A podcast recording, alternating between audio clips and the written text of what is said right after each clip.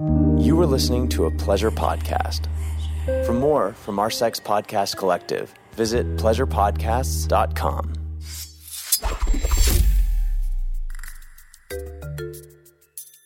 You guys, I'm so excited about my new sponsor because these people are very near and dear to my heart. They've been one of my main clients, if not my main client, for like over the past 10 years.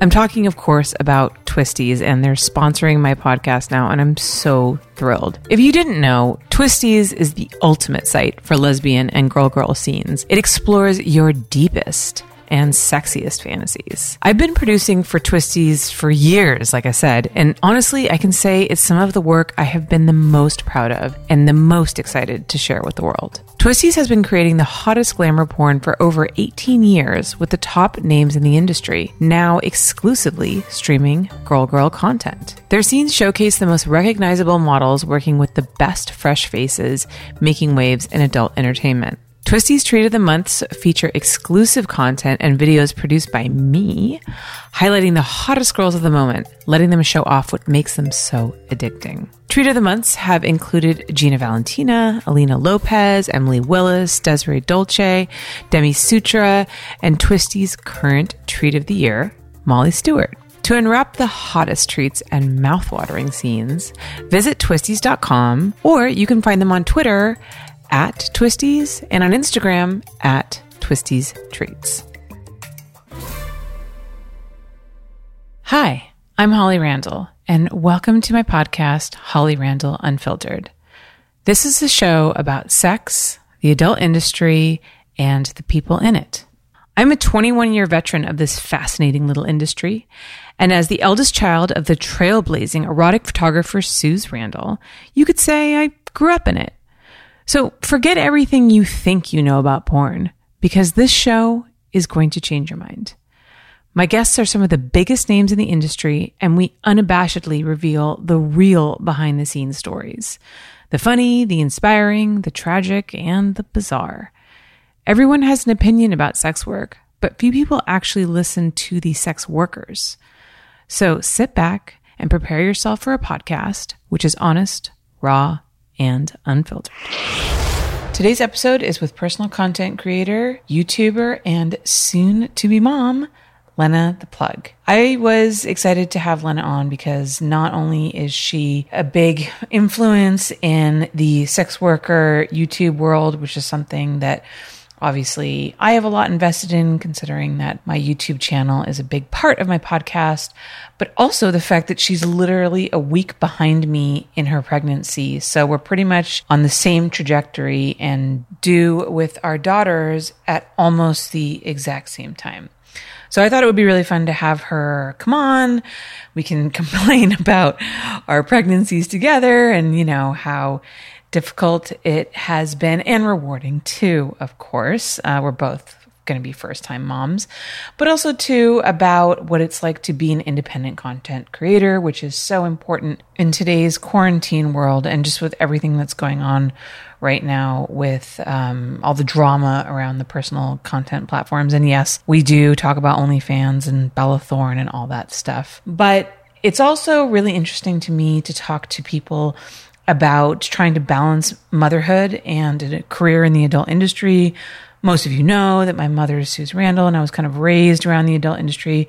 She wasn't a performer, but she was a photographer and a director. So I always find this to be an interesting discussion because I personally feel like I turned out okay. And I think that there's a big misconception in society that you can't work in porn and be a good parent at the same time. And I like to dispel that myth because I think it's frankly bullshit. So let's welcome Lena the Plug to Holly Randall Unfiltered.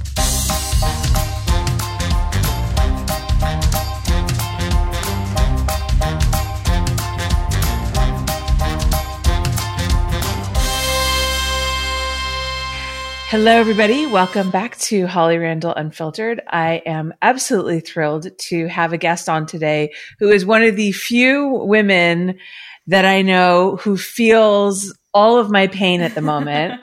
and that is Lena the Plug because she is also pretty much exactly just as pregnant as I am. Look at that baby bump. That's so cute. it's a lot. It's a lot, It's a lot right? carry around. Are your ribs in any pain yet? So, not necessarily in pain, but she does now at the point she's starting to stretch her foot out and she'll push into my ribs sometimes, but she doesn't like leave her foot there. So, Yeah. she's actually, yeah, she's dropped a lot. So now, like, she's really like pushing on my pelvis and on my bladder. So you have to pee even more often than you already had to. Exactly. And like, I don't really have to pee. Like, there's nothing. Oh yeah, it's like it, it's just a constant. Like I always feel like I have to go to the bathroom a little bit Yes. constantly. Yeah. Yeah, exactly. Um, and then, you know, like I pretty much waddle now. So, which, I'll be there soon. which my husband finds hilarious. He will no longer let me say, like, oh, let's go for a walk. It's like, oh, let's go for a waddle. Oh my gosh. Penguins. So, uh, how many weeks are you? I'm 32 weeks. So am I one week behind you? Yeah, I'm Yeah. 33 weeks. I know it's crazy, Two right? little porn set babies. I know. I know. I remember um, when I saw you make your announcement, I was like, oh my God, like that's we're exactly the same. I actually reached out to uh, your boyfriend, Adam, because as you know, uh, I wanted to ask him about like the multi channel network that I signed with that he's with as well. So I wanted to ask his advice. hmm And um and he yeah mentioned you know you guys were really excited and I told him congratulations and then I was like God I should have her on my show because like you know we're so close in pregnancy and obviously we work in the same industry and No, yeah, in great. yeah So thank you So- having me on. thank you for coming um you, so you're a very successful I know you don't I don't think you specifically have a podcast but you have a very successful YouTube channel right do you have a podcast No, Like, I don't have a YouTube channel. I just I just don't know if it's very successful, but it's it's popular. Well, I mean, okay, so compared to mine, which is by what I measure all things in life, is Uh-huh. how well are they doing compared to me? Uh, you are doing really well. How many subscribers do you have right now? I have one and a half million, but Yeah. I said I would make a sex tape if I got a million subscribers. So I have a lot of subscribers because of that. But they're not necessarily like my fans.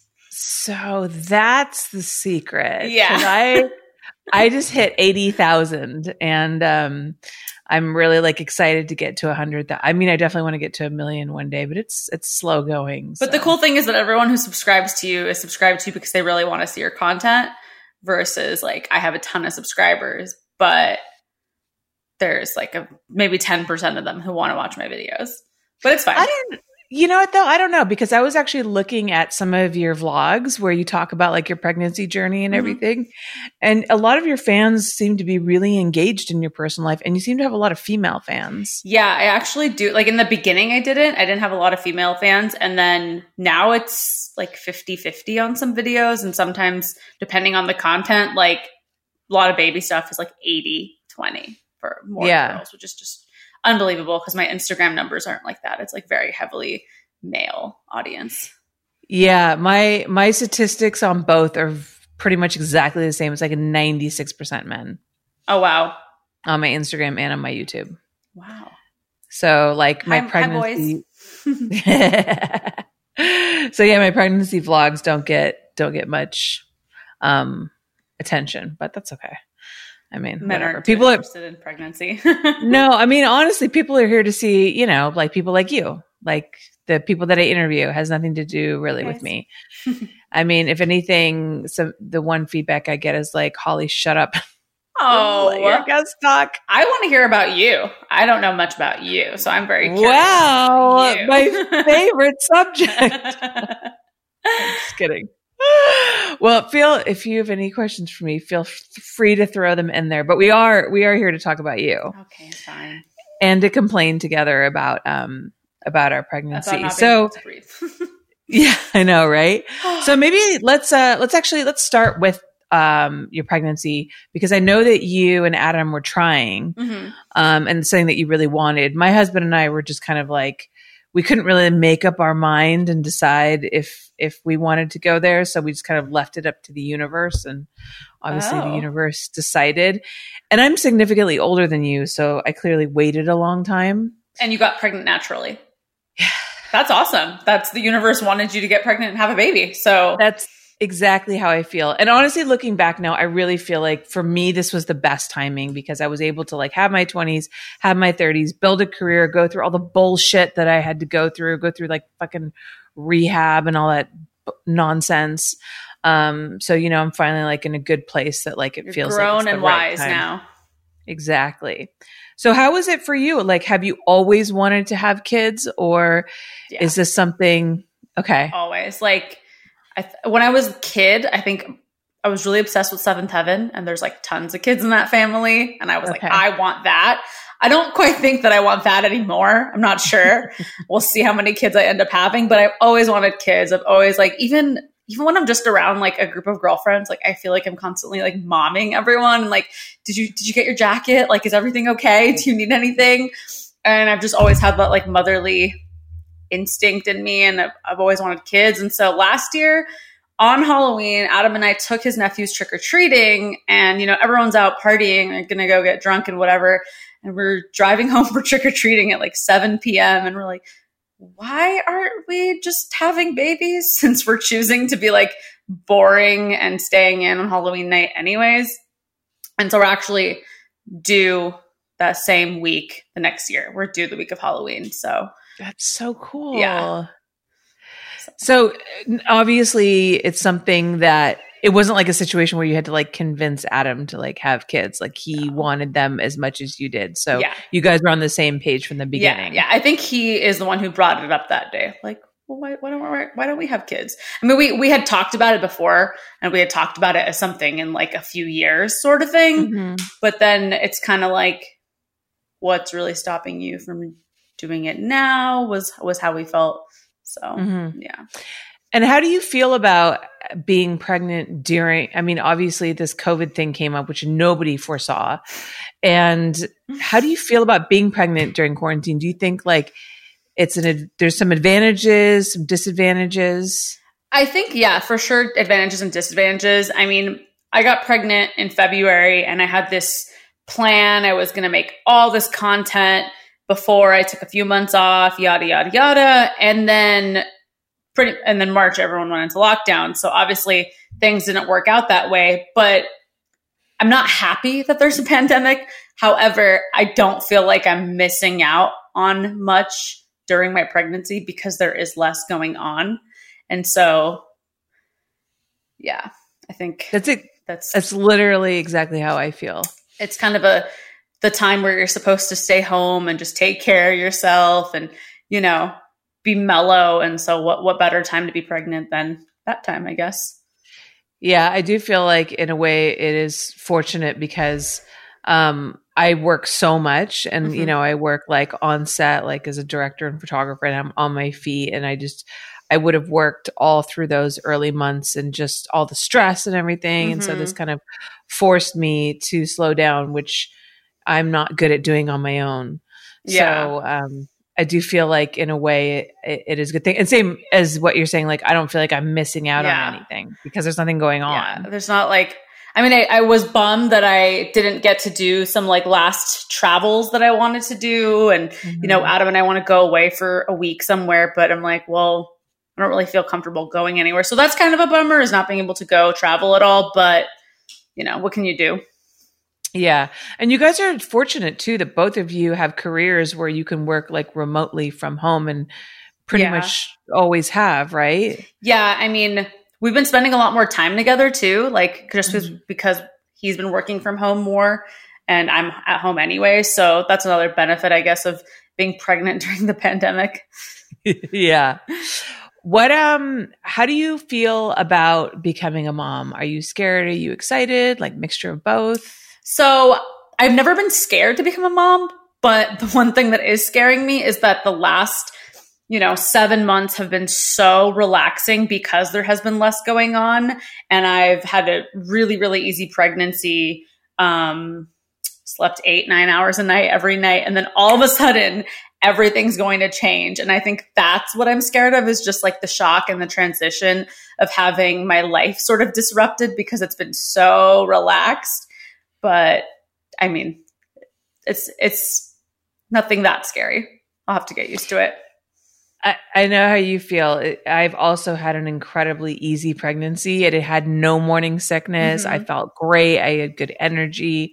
Um, I was in a great mood. And then all of a sudden, at about seven months, I started to become very uncomfortable mm-hmm.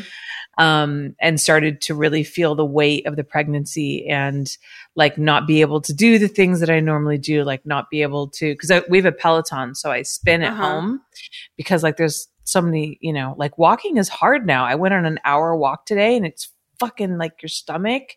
Well, you have like, to pee as soon as you start walking because it's just bouncing onto your bladder over and I over know. again. I do the I same know. thing walks, and I'm like, okay, we have to go back home. I have to pee. yeah. Have you tried the maternity? Have you gotten a maternity belt? Because I have that, like no. that belt. That, so there's a belt that like holds your belly up. Okay. Um, and that's super helpful. Like I can't go on walks without it. I'm gonna have to go on Amazon right after this and get one. Yeah, yeah. Get, it's like called a belly bra. Belly bra. Okay. Yeah. Yeah. I'm down because yeah, I have like I keep toilet paper in my car and my purse. I'm just so scared that I'm gonna really have to pee somewhere and be in trouble. I know, I know, I know exactly how you feel.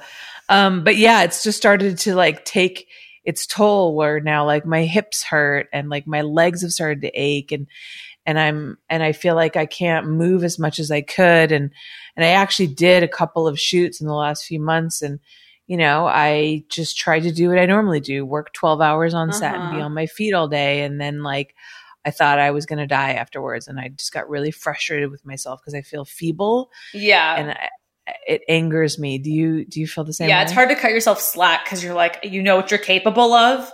And, right. you know, being pregnant is not a handicap. And so when you have any sort of feeling of like, oh, this is really hard, you kind of try to tell, self, tell yourself like, no, this is easy. Like everyone does this. I can do this. There's, you know, there's pregnant Olympic weightlifters and all these sort of things. And then I had the same thing where I, I was like on a, did a, a, six hour shoot day on Saturday. And I swear it took me like two hour, two days to recover. Mm-hmm. I just felt so tired. Yeah. I don't know. Yeah. Same. And do you have it like, you seem like you kind of might have like a type A personality, like really strong work ethic. Yeah. I just, I don't know. I don't like to cut myself slack. I'm like, you, you can do this. You've done this before. You can do it again. Yeah, same. I'm, I'm very much like no excuses. Like yeah. stop making excuses. Like shut up. Yeah. Stop whining. But you know, like I really do need help getting off the couch now. Yeah. If it was up to my family, I'd be on like bed rest for the whole nine months. So I'm like driving them crazy. Are you still working out? Um, I work. I mean, my workouts are like nothing like they used to be, but I see my trainer like three times a week, and then I go walking like three or four times a week outside of that. So that's pretty good, though. Yeah, I mean, uh, yeah, same. Like I do the Peloton two to three times a week. I go for an hour long walk um, about twice a week. I have a private yoga instructor that I see once a week. Um, but I, but yeah, my workouts are nothing like what they were, and I feel like such. I just feel so weak weak and yeah. kind of lazy. But most people don't, a lot of people don't exercise at yeah. all when they're pregnant. I mean, I'm doing all the walking because I want my labor to be easy. You know, I, I, enjoy mm-hmm. walking, but it's like a trillion degrees outside. I would rather not walk. Yeah. But I'm, I'm yeah. doing it because I'm hoping this baby will just slide right out of me. so, how are you? Uh, how do you feel about the labor? I've been taking birthing classes, and I feel like no, I'm I I know I don't know much about that. Is I that like when they hypnotize one, and it's like really hippy dippy, and I like I I just like couldn't get into it. I had to do like a visualization exercise where like my I mean sh- my teacher teaches yoga too, so she was like guiding me through a visualization of the day that I was going into labor, and I just like wanted to start bursting out laughing. Like I, I couldn't I couldn't take it seriously. But I would love to know what classes you're taking because I feel like I need something. So we started taking, so I've been taking a birthing class called uh, Supported Birth. And so I, I'm very lucky because my sister in law, who lives in the guest house right behind me, so my sister and my brother, my sister in law and my brother, um, just had a baby like two and a half months ago. Oh. So I'm literally just doing whatever she did. Yeah. Like I I've read no books, I've done no research, Just and I'm just her. like just ask her cuz she's one of those like super focused type A, like reads everything, all this so I'm just like whatever she says like my doctor is her doctor, my pediatrician's going to be I just do everything that she does. that's easy. Um, That's great. So I took these birthing classes, which I just finished last week. And they were great in the sense that, like, you know, they give you a lot of information. Like, there were so many things about labor that I, you, you know, in the movies, you see like the woman's water breaks and she like jumps in the car, Screaming. Like the ambulance, like the police give her an escort to the hospital. It She all happens so it. fast. Right. And then you hear these stories about like, I was in labor for 36 hours and you just imagine somebody like screaming for 36 hours in the hospital bed, right? It's not like that at all. So like the first stage of labor, which can be up for 24 hours is very mild and it's almost just like having period cramps and you can work, you can walk around, you You can sleep, sleep. yeah. yeah, like it's it's very very mild. And so you obviously wait until contractions are closer together and like longer. And then you get into the second stage of labor. And then you can go to the hospital. And then generally you're in the hospital for, I mean, it's so different for everybody, but it's, you know, if you can ride out like a full almost 24 hours at home, then you'll only be at the hospital for like a day or Mhm. less than that, something like that. So ideally, that's how it would go. Now, of course, if you get induced, which um, they they want to do for me because of my advanced age, Mm, because I'm going to be 42 on Saturday. okay. And um, do you know that they call my pregnancy a geriatric pregnancy? What? Oh my god. I know. I'm so sorry they're doing that to you because that is I am very sorry too. fair. I was like, you don't have a better name? They're like, yeah, so you're in a geriatric pregnancy. I'm like, fuck off. That is so rude. So rude. Wow. So they're gonna. In- Yeah. So you'll know the day that you're potentially gonna have your baby's birthday because they're gonna induce you. Yes. So if I don't give birth by my due date, they will induce me. They will not let women of my age go past my due date. Wow. My. So I have a, a doula and a midwife, and I'm gonna try to do it at home. And Mhm. my doula, when she gave me my birthing lesson, said that on average, first time moms go into labor at 41 weeks and five days, Mhm. something around Yeah. there. So Yeah. Your first child is generally slower to come Mhm. and later, but they don't, they don't want, they won't let you go. Wow. Yeah. Yeah. So I will probably get induced, which I don't want, but I want the baby to come at 37 weeks, right when it's like full term, so that I don't have to push a big head out. I know that's how I feel too. What size is your baby?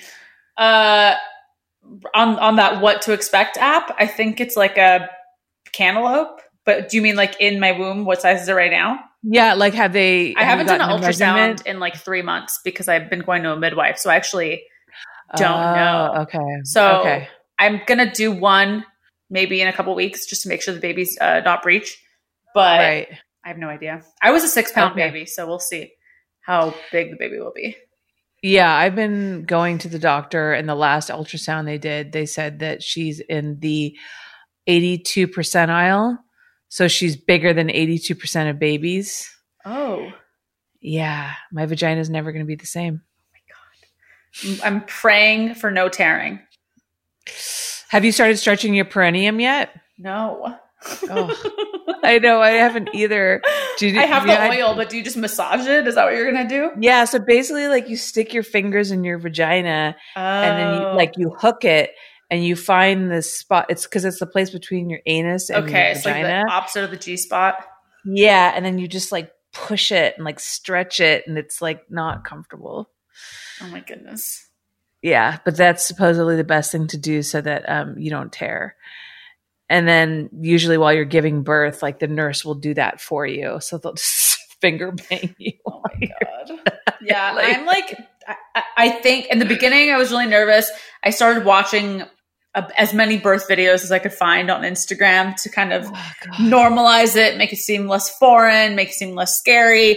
And then I'm having my birthing lesson last week, and I'm trying, you know, I'm gi- being given all these tools to relax and let go. And I'm thinking, this is going to be scary as shit and it's going to fucking hurt. There's no way I'm Yeah. going to re- relax. Yeah, no, exactly. I yeah, we so the birthing classes, as great as they've been in, you know, to get give us information. Um, it's also been like terrifying. My husband has enjoyed it more than me because he's like, okay, he likes to be armed with information, Uh-huh. you know, like he likes to know what's going to happen so he can kind of problem solve. I am more, I think, like an ignorance is bliss in this situation. So I wasn't really freaked out about the labor until I started taking these classes and then learning all the things that could go wrong. And Oh, now I'm like, and now I'm just like, I'm totally free. I mean, we've seen some terrible birthing videos. Really? We saw one, yeah, like we saw one where this woman was like giving birth at home, and then like the baby's head is crowning, and she starts screaming. She's like, "Get it out! Get it out!" And we were just like Oh no. horrified. oh my God. and then, um, and then we did, uh, and then our last birthing class was just this past weekend. And actually, this is funny because my uh, birthing teacher totally outed me. Um, so we're watching like, and it, we were watching like the most graphic birthing video we've ever seen. Like they show the baby coming out, and then they show the placenta coming out and all the blood that comes Uh-huh. with it, which is just like so much. And so our teacher is asking us, like, how do you guys feel about, you know, how do you feel about that video? And everyone's like, oh my god, that was like a horror movie. And she's like, Holly, I'm interested to know how you feel. And I was like, and you know, great. I haven't told anyone what I do for a living. Yeah. You know what I mean? Like I'm just another woman given birth in this class. Um, and she's like, Holly, I'm interested to know how you are. I'm like, yeah, that was really graphic. That was a lot. She goes, well, I'm surprised that you feel that way because you photograph vaginas for a living. It doesn't And I was like- organs coming out of them. That's what I said. And I was like, well, I mean, they're generally better groomed and better lit. Yeah. And I said, and I also, uh, for the most part, I photograph things going in vaginas, not coming out of vaginas. Yeah. And then there's like this really straight laced lawyer couple that's one that's on there, and they're like, "Do you photograph vaginas for a living?" And I was like, "Okay, Now this you have what I do. everything. And now I, I shoot porn, and yes, that's what I do. So just fucking Google me and satiate your curiosity. Oh my goodness. I love that I your know. teacher did that. Like, well, this shouldn't be weird to you. You do weird stuff already. I know, and I never and I never told her, so she Googled me and and found out. But I mean, at least she waited to the last. She was waiting for the moment me. where she could finally say, Holly, this is your expertise. Are you prepared? so so you're giving birth. So you're going to a birthing center. You're not going to a No, hospital. I'm going to be at home. you're going to do it at home. Yeah. So for me, I'll have to learn my, my birth lessons will be like, when is the moment that I should call in for help? Because Mm. you know, I know that you can have contractions for days and you're still in early labor and you might be one centimeter dilated and yada, Mm-hmm. yada, yada. So I don't want to call my like squad of women over if they're not supposed to be here yet. So Yeah. yeah. So then you definitely, unless something goes wrong and you have to go to the hospital, you're not going to be getting an epidural. You're going to do the full natural birth. Yeah. My mom didn't get an epidural for me and my sister, even though she birthed in the hospital. So I'm trying to like channel her strength. But yeah, I'm sure I'm going to be regretting it in the moment. Well, I mean, I don't know. I, again, I think I've been trying to like liken my experience to everybody else's. So I'm like, Uh-huh. oh, this person had this experience, so mine will Oh, be like sorry, have hers. This. Person had breathe. this experience. That's fine. so I'll be like her. Um, and I think we just have to accept the fact that like we're all going to have entirely different Mhm. experiences, and like whatever experience yours is going to be, the end result's going to be the same. You're going to have a beautiful girl, right? You're having a girl. yeah, we're both having girls. I know. Yeah. So crazy. Um so I want to ask you about how you're feeling about raising a child working in the adult industry, but first, we're going to go to a commercial break Oh. and then we're going to come back and we're going to talk about that. We're going to talk about her success on OnlyFans and so much more. So, hang on guys, we'll be right back. At MyBookie, it's winning season, which means NFL football is back and it's time to take advantage of all of the action. Free bets, super contests, survivor streaks, and deposit matches, all for those who dare to put their money where their mouth is. The MyBookie Survivor Streak is open for business and accepting all challenges because not only do you need to have bragging rights, but you also need to bring home the bacon. With MyBookie, you can choose from thousands of bets on your favorite sports like MLB, NFL, and NBA, as well as odds on your favorite teams and players. If you sign up with MyBookie right now, they will match your deposits dollar for dollar. Every cent up to $1,000 gets put right back into your account. Just make sure that you use my code HOLLY to claim this special bonus. Winning season is here, and it's only at my bookie. Holly Randall Unfiltered is brought to you by Care of Vitamins. They are one of my longest running sponsors. And you know what? I am still so in love with Care of Vitamins and how easy they make it for me to get the supplements that I need. And now their new line, the Skin Plus Hair Collection, helps you work on your beauty goals from all angles with a combination of targeted ingredients for hair, skin, and nails. Care of is super transparent about the research and sourcing behind every one of their products, and there's extensive info available on their website. Simply put, Care of's products are formulated with good for you, clean ingredients that are backed by science. To get your hands on the vitamins that your body specifically needs, all you have to do is visit their website and take their easy five minute online quiz. And you'll get supplements tailored to your lifestyle when it comes to diet, exercise, sleeping habits, and personal goals. Then you get your order shipped right to you with easy daily vitamin packets that you can grab and take on the go. It literally couldn't be simpler to get back on track to a healthier you. Go to takecareof.com and use my code HOLLY50 to get 50% off your first order. That's takecareof.com and use code HOLLY50 to get your first order half off. Take care of your body with Care of Vitamins. All right, so we're back. So, Lena, you uh, you are a sex worker. You work in the adult industry. I do. Um, so, how do you feel about becoming a mom in in the field that you work in? Do you have trepidation about it? Do you have anything you're going to change about how you work? Are you worried about how you're going to talk to your kid about it one day? I think in the beginning it'll be a lot easier. You know, like when you're before your kids two, they don't tend to mm-hmm. remember a lot of things. But that being said, it's not like I'm gonna shoot at home. So I think that'll be like a big change from the beginning. Is that you know I'll have to hire someone for help, and I'll, I'll have to figure out my shoot dates. Like right now, I'm really loose. Or before pregnancy, I was really loose with shooting. If if a girl wanted to cancel and shoot the next day, it was like a really easy thing for me. But I think when I become a mom, in order to keep my affairs in order and my mom life and my work life really separate, I'll have to just be more like on top of my schedule and stuff like that. Um, and I wonder if by the time my kid is like old enough to talk and ask questions, if I'll still be doing this. Cause I mean, from the beginning, I just never thought it would last even two months or three months. I thought this is a weird hack. I got really lucky, made all this money for almost no reason. And then, you know, four years later, I'm still doing it and I still can't believe it sometimes. So who knows what'll happen in a couple years.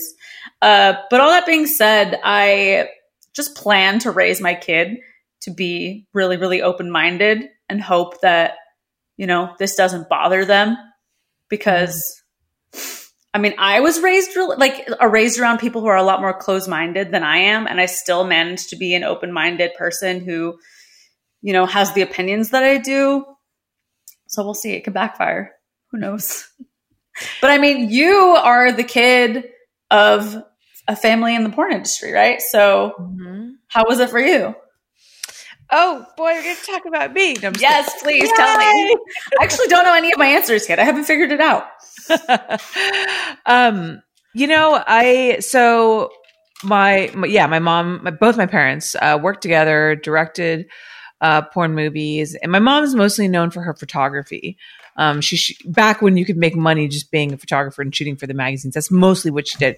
But they did also make some movies um, in like the early '80s, which are so hilarious to watch now because they're so terrible.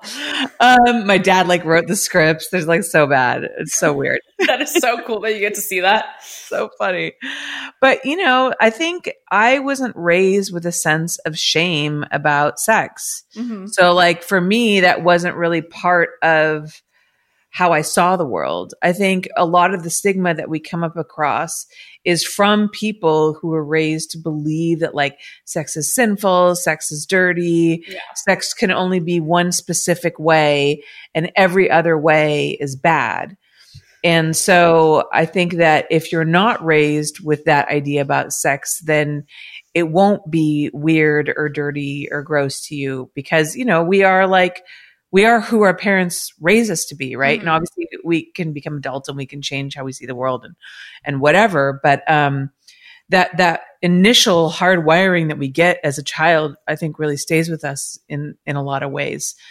So I think that, you know, if you just, if you raise your child with, you know, a happy childhood, you love them, you teach them, you know, good morals, like how to treat other people and how to be respectful and, you know, just to be a good person. Um, and you don't kind of create this whole like drama and mystery and fear around sex, like your kids aren't going to feel that way because you know, one question I get a lot is people are like, when did you find out what your parents did for a living? Expecting that I had like this moment of epiphany where it was all revealed and I was so ashamed and and I don't remember that ever happening because I don't think my parents ever really like tried really hard to hide it. I mean, they Uh-huh. obviously didn't necessarily expose it to me. It wasn't like, you know, I came to shoots when they were shooting or they were like, "Hey, look at this movie mom and dad made." Yeah. um, I just remember as a kid, you know, growing up, understanding that what mom and dad did was they made movies and pictures for grown-ups, Mhm. and I wasn't a grown-up, so it You wasn't. appro- them. Yeah. yeah, it wasn't. It was almost like the same thing as like watching like a rated R movie. You know what I mean? Like it was, you know, like these are these are for grown-ups. You're too young to Mhm. understand. And you know, generally when you're a kid, you don't give a fuck what your parents do. Do you have memories of like friends not being allowed to come over or like be your friend because their parents didn't like what your parents did? Because that's kind of the kind of thing that I'm more worried about is like other people, not Yeah. necessarily my kid. So I don't remember specifically like friends not being allowed to come over and stuff like that, but I do remember having to kind of lie about what my parents did for a living mm-hmm. and reference something else. So I do remember school there was specifically one school project where I had to write about what my mom did for a living. It was like parents week or something like that. And like my my dad had to sit down with me and like help me write out this kind of like sort of lie. She's a photographer, but She's a it's not- photographer. but not exactly. Yeah. Don't talk about specifically what she does. So so that's where the problem with Rose was was me not being able to really explain to other people what they did for a living and trying to have to hide that from other people. Mhm. And then um but in terms of like how I felt about it, yeah, it just didn't it wasn't really that important to me. Now, of course, once I hit puberty and I became interested in sex, then you know, I started to steal the magazines out of the the office. Um but, you know, like I I feel like I had a really healthy, wonderful child. My parents loved me and they yeah. you know, took us to the beach every weekend and read me a bedtime story every night and um, spent a lot of time with me and encouraged me and believed in me. And I think that as a parent, like that's all you can really do. That's like your whole job. Yeah. Yeah. Like all this other shit's like not really as important. Yeah. And I think also too, by the time, you know, we're becoming more progressive as time goes along. So I think that by the time, you know, your child is old enough to kind of understand what you do for a living, I feel like society will hopefully there'll be like less stigma around it. Yeah, it that's what won't I'm hoping be to as do. difficult. Yeah. Yeah. I mean, I, I think the number one sort of comment I see from people is your kid's going to get bullied in school. Mm-hmm. And I mean, everyone gets bullied in school, but also like, why raise your kid to be a bully and like, why accept that of your kid? You know, it's like you're making a huge assumption there that it's, that that's also okay and that people shouldn't be taught not to do that either. You know, it's like I've seen people say like I'm going to let my kid bully your kid, and it's it's like why You're, you you clearly follow me, you're clearly interested in what I do. Uh, so you know, but you can't change everyone. You can only do your job, and your job is to raise your kid to the best of your ability and give them all the things that you wanted when you were growing up. And you know, what happens happens. Yeah, and to be fair, like it, it's a lot different now than it was when I was growing up. Because when I was growing up, there was no internet. Mm-hmm. So you know, um, it's gonna you're gonna have more. I guess uh, me too. We're gonna have more of a challenge because like the internet will allow our children to look up anything. Yeah, I, I think that's something that is going to be interesting because you don't want your kid to find out from a friend at school you know, mm-hmm. you kind of want to be the first one to tell them. But yeah. what are you going to tell them when they're seven? Yeah. You know? Yeah, right. I know. So, it's like, what's the appropriate age to bring it up? But it's like kids are exposed to, are often exposed to porn at such a young age. Mm-hmm. But maybe, maybe by then they'll be, I don't know, like there'll be better safeguards in place um, there won't be such a proliferation of free porn that's so easily accessible. Yeah. Maybe we would have figured out how to manage it better. You know, is I mean, technology is changing so drastically all the time, and, and society is too. I just kind of, I, I try not to trip out too much on like something that's so far in the future that yeah. I can't change right now, anyways. Yeah. So yeah, I don't I'm not really thinking about it too much right now either. It's like everyone who follows me is thinking about it a lot more than I am. And I'm like, I'll get there when I get there. Yeah. Do you um I know that you've gotten like some blowback about like still doing scenes and stuff while pregnant. How do mm-hmm. you feel about that? I mean, I, I stopped caring about what people said about the porn stuff kind of a long time ago. Sorry. Um, but I already knew that that was coming, you know, like I knew even before I got pregnant that I wasn't going to stop working if I got pregnant unless I was like deathly ill. But I mean, it's not like all about money, but the amount of money that I'd be throwing away if I just decided to quit my job for nine months when I'm perfectly healthy and perfectly energized it's just it doesn't make any sense. Like we wouldn't expect the same thing from a woman who works an office job. A lot of women who work in the office will work until the last month of their pregnancy or sometimes even up to their due date. And i mm-hmm. get that my job is like it's my body and it's physical but i think i look great. I feel great. So i'm just going to keep working. And i think also too society has this kind of bizarre idea about like you know the mother like the what is that madonna and the whore complex like the mm-hmm. mother and the whore like you're only one or the other like, yeah you can't like be if you're a mom and maternal yeah exactly if yeah. you're a mom you can't be sexual you can't have a sex life if you're sexual you can't be a mom and you can't be maternal and that like women can only be one or two of these things whereas of course guys like can do whatever they want but we have yeah. to be pigeonholed into a very specific role which i think is really unfair no, totally. I I mean, it's interesting too because there's a huge amount of men who think that women who look motherly and look pregnant are really sexy because I mean, yeah. Like if if men are attracted to like fertility, what's a bigger sign of fertility than already being pregnant? Yeah, exactly. And I mean, you know, it's it's interesting too if you want to just look at it from a biological perspective, the reason that our sex drive is one of the strongest drives that we have as human beings next to like, you know, a desire to eat. Um, it's to push forward the procreation of the human race. So it's all like entangled in each other. Mm-hmm. Um, so, you know, like sex leads to, you know, the fertility of a woman and the fertility of a woman is brought on by sex. And it's so it's like i mean really in in the end it's this beautiful cycle and and you know sex is sex is many different things. And but in the end it's you know it's a it's a incredibly wonderful intimate experience that can like make a human. Like it's not like we made a person. I still don't believe that until she comes out and I see her because it seems unbelievable and impossible. But we're making humans, I guess. Yeah. Yeah. So I don't know. It's just like it's an incredibly powerful ro- role that a woman has.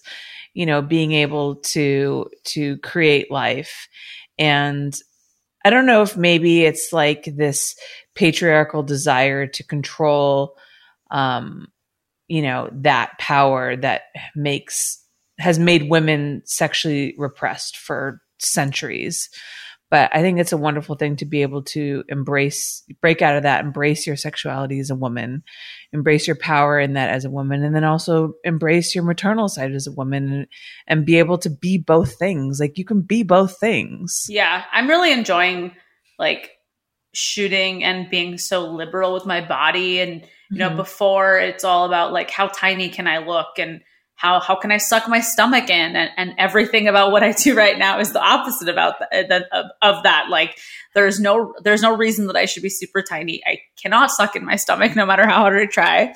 Yeah. Um and I'm kind of enjoying that because I've never had that much freedom with my body before. I've always just been like watching how I appear all the time. And this is like can allow myself to just look and be the way I am in my natural state yeah, I know how you feel. It's actually wonderful because it's the first time that I'm like I'm pushing my belly out, like trying to make it look larger. Mm-hmm. Normally you're trying to suck it in. So it is a welcome change, that's for sure. Yeah.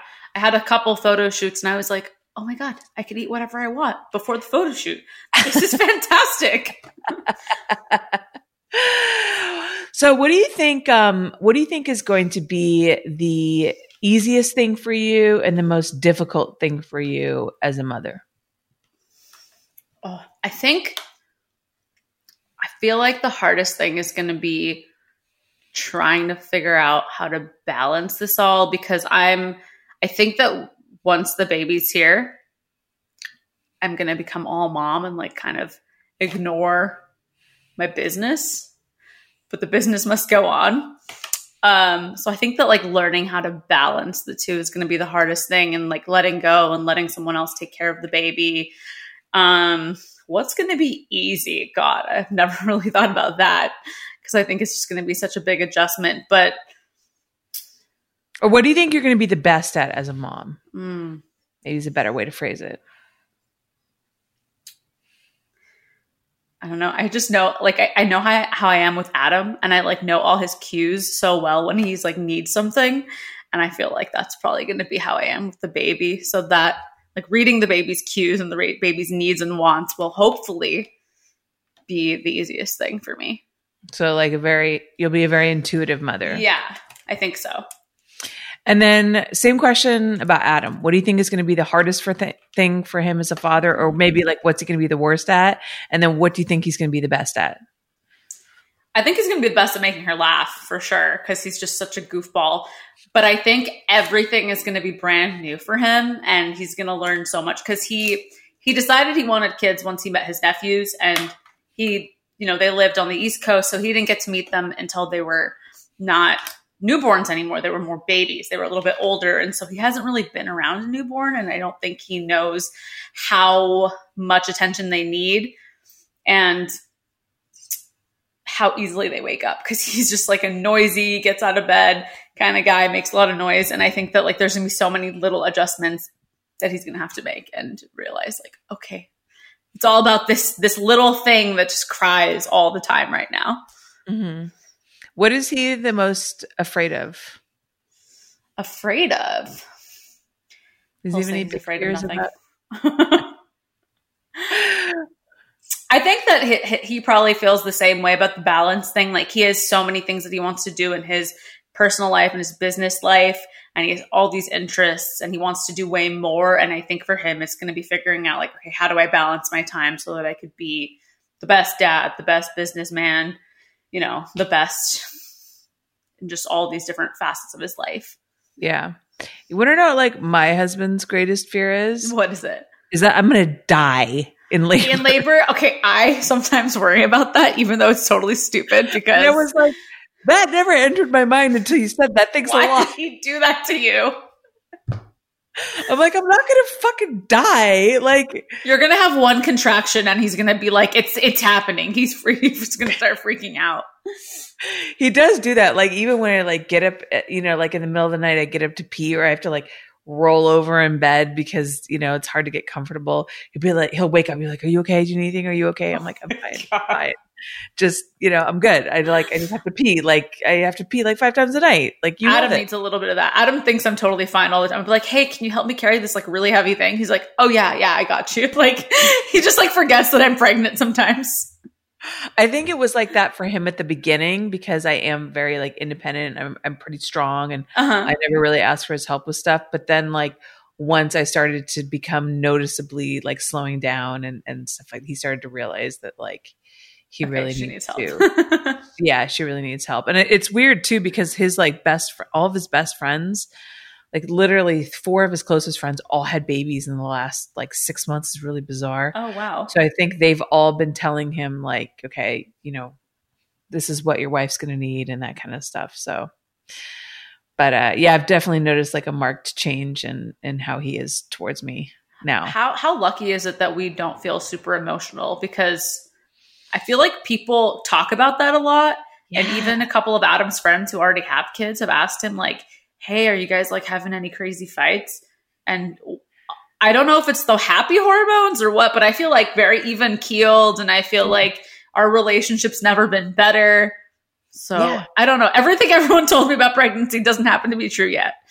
Yeah, totally. Um, yeah, he definitely, you know, got warned about like the pregnancy hormones and, you know, the over emotionality and, and, you know, like my sister in law, like I said, I would see her a lot and I would walk in sometimes and she'd just be crying. And I'm like, what's wrong? She's like, uh, I don't know. And I've had none of that. Like, yeah. I had one, like, kind of, I've had like two, like, kind of emotional moments. And they uh-huh. were both like, because I just was so frustrated with my inability to like uh-huh. do something physically.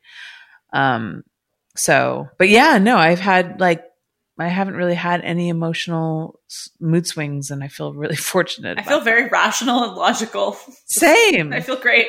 Same. I just think we're just really good at this. Yeah, we're, we're built for this. Okay, so um, let's uh, shift gears okay. we, have been talking about pregnancy, pregnancy for like 45, 45 minutes. minutes. Yeah. All of my male listeners have fucking logged off by now. Yeah. They're like, um, bye. Let's talk about let's talk about OnlyFans. Actually, let's talk about how you got into what you're doing now because you didn't really ever do like mainstream porn. You've kind of always been a solo independent content producer, which is kind of like the ultimate dream for most uh, sex workers now. So, tell me about your journey on how you got to where you are today.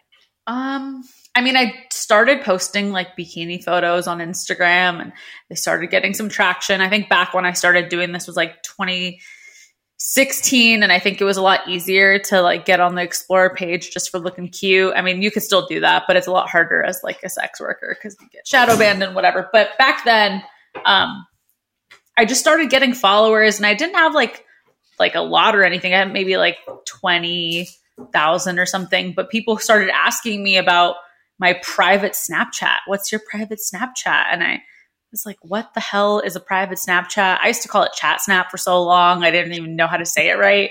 I when, like was a really this? late bloomer to social media. When like, when is this? Like people are at because the private Snapchat thing I feel is sort of new. Mm, I was doing it in 2016. Not. So okay, so like four years ago. Okay. I was doing it like I, I had my own website built so that I could sell my private Snapchat on it because I there, I didn't know about like FanCentro and all the other ones where you can sell your Snapchat on back then. But um, yeah, I was really late to social media. Like after co- it was like a year after college that I got social media. So um, yeah, I, I mean, people just kept asking me what my private Snapchat was, and eventually I just like gave in because it. I was looking at the numbers and I was, you know, pretty pretty positive that I was going to be financially successful at it and I was really miserable at my job. So I just decided to start it and I did really well my first month and I and I was like excited but also really nervous. Didn't want to do anything with my money because I was like there's no way this is going to keep happening. You know this is like a weird life hack and I've just gotten really lucky and I got to start saving all this money because it just doesn't make any sense So what did you start doing? Like, were you just posting nudes or like, were you starting to do sex scenes? Like, what was that first step that you oh, made? it was like a couple photos of my old boobs in the bath. like very Okay. mild, very, um, I was really like nervous. I didn't talk that much. I just like kind of would play music and make little cute videos of my body. And that was pretty much it back then. I didn't even really consider that you could like work with other people and film it at the time. I, d- I did that for like a long while. Um, and then I started dating Adam and as soon as like the first night him and I hooked up, we just were like filming each other. We just thought it was hot. Um, and so I think that's probably how I got into the the idea of like shooting with other people and filming with other people was just because him and I were doing it in our personal life. And yeah, and then I had like a threesome with a girl and like him, and like that was really successful. And that that's like a year later. But then then I realized, okay, like this is the thing to do is to like make videos with other people. This is what people really like to see. And like I, I had a girlfriend in college, like I was always into, you know, trying new things and just like I was into women too. So for me it just kind of came naturally to like work with other women Mhm. and you know then then from from snapchat came onlyfans because people snapchat kept getting deleted all the time so i just kind of like evolved in that sense kind of went with what platform made more sense for me Mhm. and i feel like i would hear a lot of bad things about onlyfans so i didn't join earlier but i'm really upset that i didn't join earlier because i'm like the platform's a lot easier to use than snapchat because you have to like upload content every 24 hours and Yeah, I can't. I'm so bad at my Snapchat. and it would I get so can't. dele- I would get deleted all I've been deleted like 10 20 times. I mean my my original Snapchat had like over 600,000 viewers and you know when you lose that and it's hard to rebuild you kind of just feel Mhm. like very defeated. But so I'm I'm very grateful to have like a platform that I can use that I'm not constantly worrying about getting shut down on yeah. This is yeah i mean if it took i guess i started my onlyfans like last september. Hmm so. And then, and it's been obviously really successful for you. yeah i mean i'm enjoying it honestly. I'm like so happy that i can have this backlog of all of the content i've made in the last four years and just upload my new content but also like take a day off and not worry about uploading something new because it's not going to disappear Yeah, that's that's the thing that's really frustrating about Snapchat because for me, I'm definitely like a scheduling person. I like to sit down, spend an hour, schedule out a bunch of shit, and then like not have to worry about it. yeah I do I do find it annoying that you can't schedule DMs on OnlyFans. That You can. irritates me. Can you? Ske- yeah you can schedule messages it's a new feature i would say it's like a, like less than a month old I can show you after. I can text. Yeah, because I'm like, after. Yeah, because that would be amazing. Because also, yeah, too, just like I'm trying to schedule everything in anticipation of the baby. Because when I the baby comes, like I expect to be able to do nothing. well, they do um, sleep. I've heard. Hopefully, Yeah, yeah, but then you have to sleep because apparently the only time you get to sleep is when they Is sleep. when they sleep. That's not happening. So, are you know. a good? Are you a good napper? terrible napper? If See, the I'm the sun is up, napper. I can't. Yeah, I can't sleep. I'm all. I'm the. I'm the queen of the naps. Oh, I'm. I'm just gonna nap all the I time. envy you. yeah it's it's it's a good skill to have i have to admit this is actually the first time that it's ever um, been something that might be like beneficial and, and come in handy my husband's the same we're both nappers so Oh, I'm, I'm like, give me that extra cup of coffee. I just push through. so um and i know you've done videos like kind of uh giving tips about onlyfans so what what would be some of like your biggest tips for somebody new who's looking to get on the platform Somebody new. So I made that video because when I came on to OnlyFans, um, I didn't. I, I couldn't figure out the platform. It's confusing. Like even now, there's like a feature that you're not aware of. You know, Yeah, because it's like it you really have to like go and explore the platform to figure things out but um that video that i made mostly talks about like making the welcome message and like what kind of services you can offer. And i always give the the caution of like you know if you're if you if you're new and you want to start an onlyfans like don't. Just like think about it for a long time because it's kind of a big decision depending on what kind of content you're going to do. Like i started I had my, my, I mean, my family only found my Instagram and they were mad back in the day. You know, it's like they didn't talk to me for like between six months and a year. So I feel like almost every new creator who decides that they're going to do this goes through that sort of period. Mm-hmm. So my biggest piece of advice is like, you know, really think about it. Think about like if you're okay with your family finding out and like think about like why you want to do it. Like do you think you're going want to do it just because you you think it's easy money because it's really not like you only make money when you make new content and so you constantly have to be making new content using your body. Is that something you're comfortable with? Is that something that you want to do? And in the beginning i didn't really think about it that way. It just kind of evolved and progressed from you know me taking a bikini photo on instagram into me doing you know like real porn type content with other performers. But yeah, my, that's my probably my biggest piece of advice is if you're if you're new is just like really think about how you want to spend your days and if you do want to spend your days taking a bunch of photos of yourself and scheduling all your content and like that's what you like because you have to sign up for like a real it's like kind of like a real job. It takes as much time as it sometimes. Yeah, I think that's a big mistake that a lot of girls make is that they think that, especially now, like in this OnlyFans gold rush that we're experiencing, yeah, that you can just jump on the platform and all of a sudden you're going to be making millions of dollars, and it's it's that's not true. The platform's super flooded. Mm-hmm. Um, you have to have a pretty decent social media following, yeah. I would think, even then to push your to push people there. And yeah, it's a lot of work. You got to interact with your fans. Almost um, all of my DMs are I made an OnlyFans, but I have no subscribers. Can you please help me? Like, yeah, almost every single one of my messages. So, you know, it looks like a get rich quick scheme, but it's not. Yeah. Yeah. It's, it's, it's work just like everything else. Yeah. So, um, unless of course you're Bella Thorne and you've uh, signed up and then you've made a million dollars in 24 hours. I just can't believe that she said that. Like, I don't, I don't see the point of, telling everyone how much money you made in a pandemic when there's like over 50 million people without jobs. Yeah, it is. It does seem to feel a little bit uh, like showboating.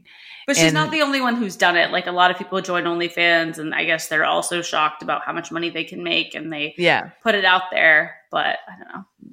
Yeah, no, I, I agree with you. It does feel a little bit unfair. I mean, it got her all the headlines, but then, of course, for those of you who aren't aware, and if you aren't, I'm surprised because it's fucking all over the news. Um, so Bella made a million dollars in 24 hours, supposedly on her OnlyFans, but she did it by misleading people, we will say, into the kind of content that she was selling. She was selling a picture for $200, which was a locked photo. So you can't see it unless you pay for it. Mm-hmm. And she said that it was a nude photo. And um, turns out it was nude technically, but it was implied nude, which is not what people were expecting. So what happened was a lot of people charged their money back. And um, the problem with chargebacks is that it's actually really bad for credit card processors. A lot of websites go through a lot of lengths to avoid chargebacks um, because if you get a ton of chargebacks, Visa or MasterCard can pull your account. And that is absolutely devastating for a website because that's your payment processor. Um, I think American Express is not accepted on OnlyFans. I think they they pulled out. So mm. so if you lose your Visa and your Mastercard accounts, it's a huge problem. So chargebacks are a big issue for websites. So supposedly OnlyFans immediately put a cap on how much people were allowed to charge for messages or get tipped, which interfered with a lot of other sex workers and how much they were charging for special custom videos and things like that. But um, I, I I try not to. I try to like sit back and kind of wait for the information to come out mm-hmm. rather than like jump to conclusions immediately. So I've just been kind of like watching what what's happening, and supposedly OnlyFans is saying that this cap that they put on is temporary and it's not specifically due to Bella. Is that I kind of wonder if they were like planning on doing this and then they kind of just did it at, at a bad time.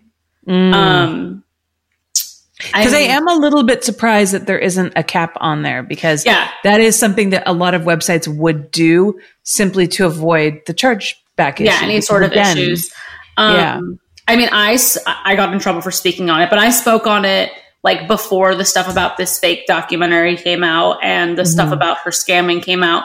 I just think that like any, I mean, it's, it's obviously the, the, the platform is flooded with sex workers, but it's not, it's not a, it's not a porn platform. It's like a platform for any influencer to sell privatized social media content to their fans. And so I kind of was commenting on the sort of territorialism that was going on about the platform because I think the more people who have OnlyFans accounts, the better it is because it just see like a lot of the problems that I had with my private Snapchat website was like, is this a scam?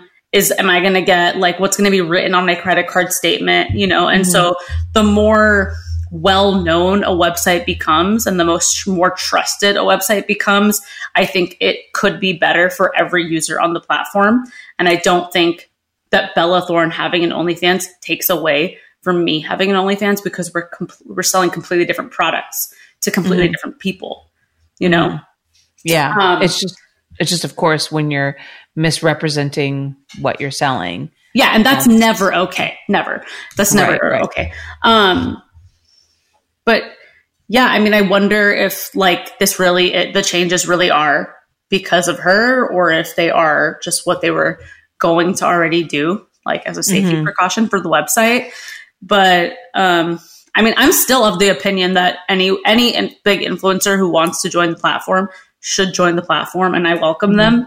I just don't think that anyone should scam, obviously. And I think that Yeah. people, just because I was in support of her joining, took it to mean that I was in support of her scamming, which I wasn't. And I and I commented that like days before all the other stuff came out. She could have joined and never said anything about a documentary. It wouldn't have mattered. You Yeah. know, it just, she didn't have Right. to say all that. Right. Yeah, that was a little bit And she could have also too. just like not said she could have she could have actually sent a nude photo or just said I'm not doing nude at all and charged less for her photos and Yeah. not told everyone how much she makes, which is, could just seems like tasteless.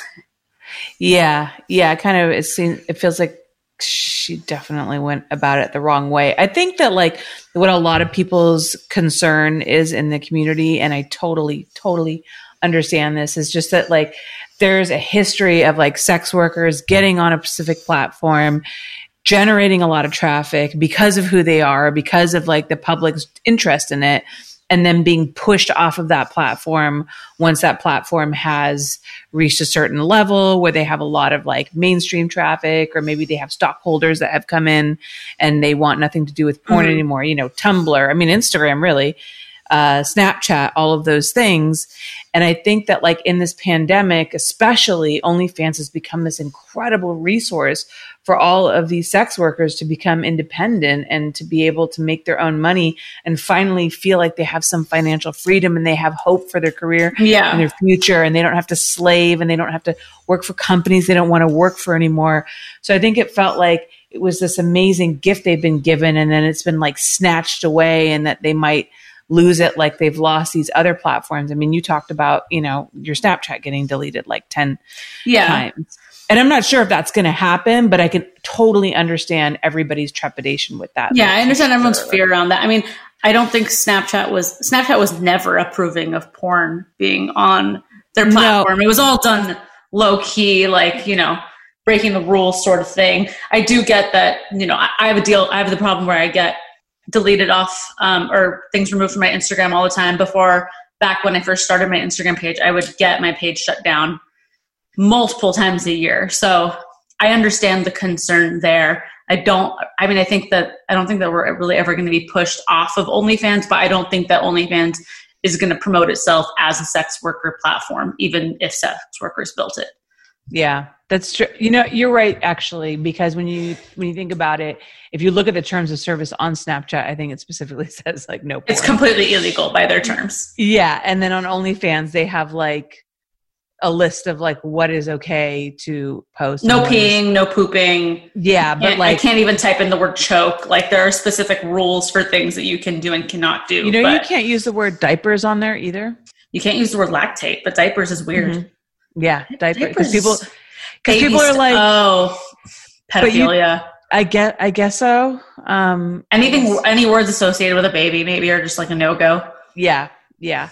Um, so yeah, you're right. But uh, so I, I, I hope, and I would think. I mean, look, like OnlyFans is. Let's let's be serious. OnlyFans is making most of their fucking money off of sex workers. Absolutely. So if they, you know, even if you just want to look at them as like some greedy corporate entity, like they're not gonna drop their main source of income. But I can Yeah. totally understand like people's fear around that. And you know, like just in general, the the the adult work community has been has been so like stigmatized and marginalized and pushed off this platform and pushed off that platform. Mhm. I can totally understand everyone's concerns around it. But you're right. I just don't ever want- platform. I just don't ever want anyone to think like, oh, Holly Randall has a OnlyFans, therefore my OnlyFans will suffer. And and because I feel like there's so much already so much competition between girls and between women, and I don't want that narrative to be pushed because we're not selling we're totally different products if you want to call us that you know Yeah. it's like someone who's a fan of you is not necessarily subscribing to you and not going to subscribe they're not going to subscribe to me because they're not necessarily fans of me and so mm-hmm. it's not like like I saw someone trying to make the argument of like, well, people have limited money, and if they're spending it on Bella Thorne, then we're losing. And it's like they're not here for you; they're here for Bella. Like it's just totally different audiences. You know, it's a fan-driven website. There's no explorer page, no home page. It's all about who's already following you on your specific platform. Yeah, no, I totally, um, I absolutely see your point, and and I agree with you, and I see everybody's everybody's point. I think it's just you know one of those situations where there's this unwelcome sudden change in people's income that they really depend on, and it's just it's scary. You know, it's scary the idea of having that you know that taken away from you especially in like these horribly uncertain times when Mhm. you know most people have lost their jobs and and we don't know wh- we don't know what the fuck is happening in the world you know like Everything's very uncertain.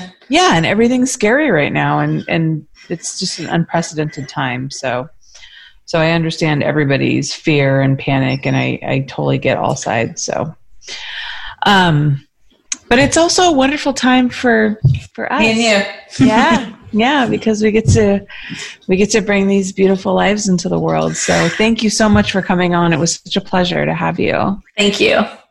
I can't wait to see Um, your baby pictures and then know that mine's coming out like the next week. and well you never know. I mean it's so funny you know people's like your due date's only a guess. So Yeah. you could actually give birth before me. I mean That's true.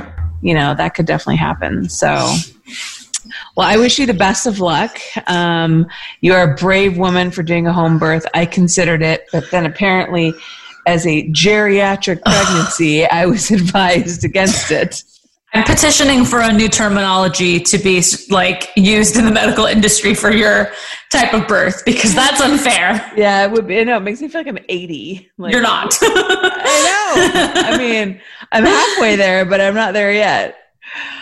Uh, so, just in case people don't already know, Lena, where can they find you online? Um, I'm at Lena the Plug on Twitter and Instagram and YouTube. And if you want to see my OnlyFans or anything like that, all the links for that are usually on my Twitter. Fantastic. And you guys can find me at Holly Randall on Instagram and on Twitter. And if you want to support this podcast, go to patreon.com slash Holly Randall Unfiltered. Thank you so much for joining us. Thank you, Lena, again for your time. Thank you. And we'll see you guys next time. Bye. Thank you so much for listening. If you love my show and want to support it, I ask that you take the time to rate and review my podcast. Now, if you're not sure how to do that, you can go to ratethispodcast.com slash HRU and you'll automatically be directed to the various podcast apps your device supports and then be led to the place where you can rate my show. Five stars, of course, and leave your glowing review. Okay, it doesn't have to be glowing, but you know, say something nice. You can also financially support this show through my Patreon by visiting patreon.com slash Holly Randall Unfiltered, where you get so many perks for your support. Things such as early releases and live recordings of my interviews, merchandise such as stickers, mugs, and hoodies, autographed copies of my photography books, free access to my private Snapchat and not safe for work website hollyrandall.com, and my bonus podcast, My LA Porn Life. Also, join my Facebook group at facebook.com slash groups slash Holly Randall Unfiltered, and you can watch the video versions of these interviews at youtube.com slash Holly Randall Unfiltered. Oh, and of course, sign up for my newsletter at hollyrandallunfiltered.com and get all the info on upcoming guests and special projects. Again, thank you so much from the bottom of my heart for supporting my podcast in whatever way that you can. Next week on the podcast, I have journalist and senior editor of Reason Magazine, Elizabeth Nolan Brown. We are going to talk about a pretty controversial subject that has been all over the news and especially in many memes that are shared and shared again on social media, and that is sex trafficking. Is it everything that we've been led to believe it is? Is it as huge of a problem as Facebook shares are telling us it is? Are these crazy numbers like 300,000 children sex trafficked a year? Are those accurate? Uh, spoiler alert, they're not. So, we're going to talk about a very important subject, a very serious subject, but it's hopefully something that we'll be able to tackle without the kind of mass panic and hysteria and misinformation that's circulating online right now. So, make sure that you come back next week for Elizabeth Nolan Brown on Holly Randall Unfiltered.